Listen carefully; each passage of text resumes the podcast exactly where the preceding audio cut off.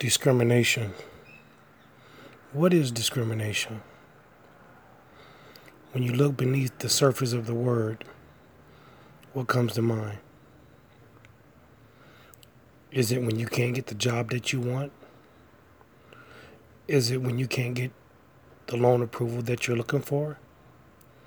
Or is it when you apply for a home loan and you get turned down?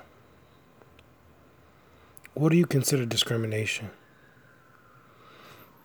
Throughout my life, I've been discriminated against by all walks of life, by all skin color, by all races and nationalities.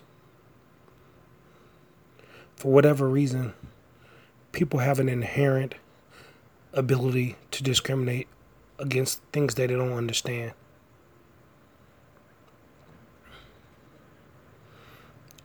Every day, I search inside of myself to figure out what do I discriminate against in hopes of making myself a better person and become a solution for the problem on a whole. Now, I'm asking you guys to check yourself. Look yourself in the mirror and think down deep. Who have you discriminated against? And why have you discriminated against them? And let's hold ourselves accountable for our thought process and our behavior. We all bleed the same color, red. We all have the same internal organs.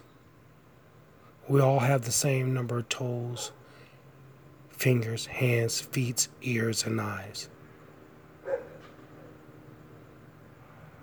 We all have a brain that allows us to think. We can either think for good or we can think for bad.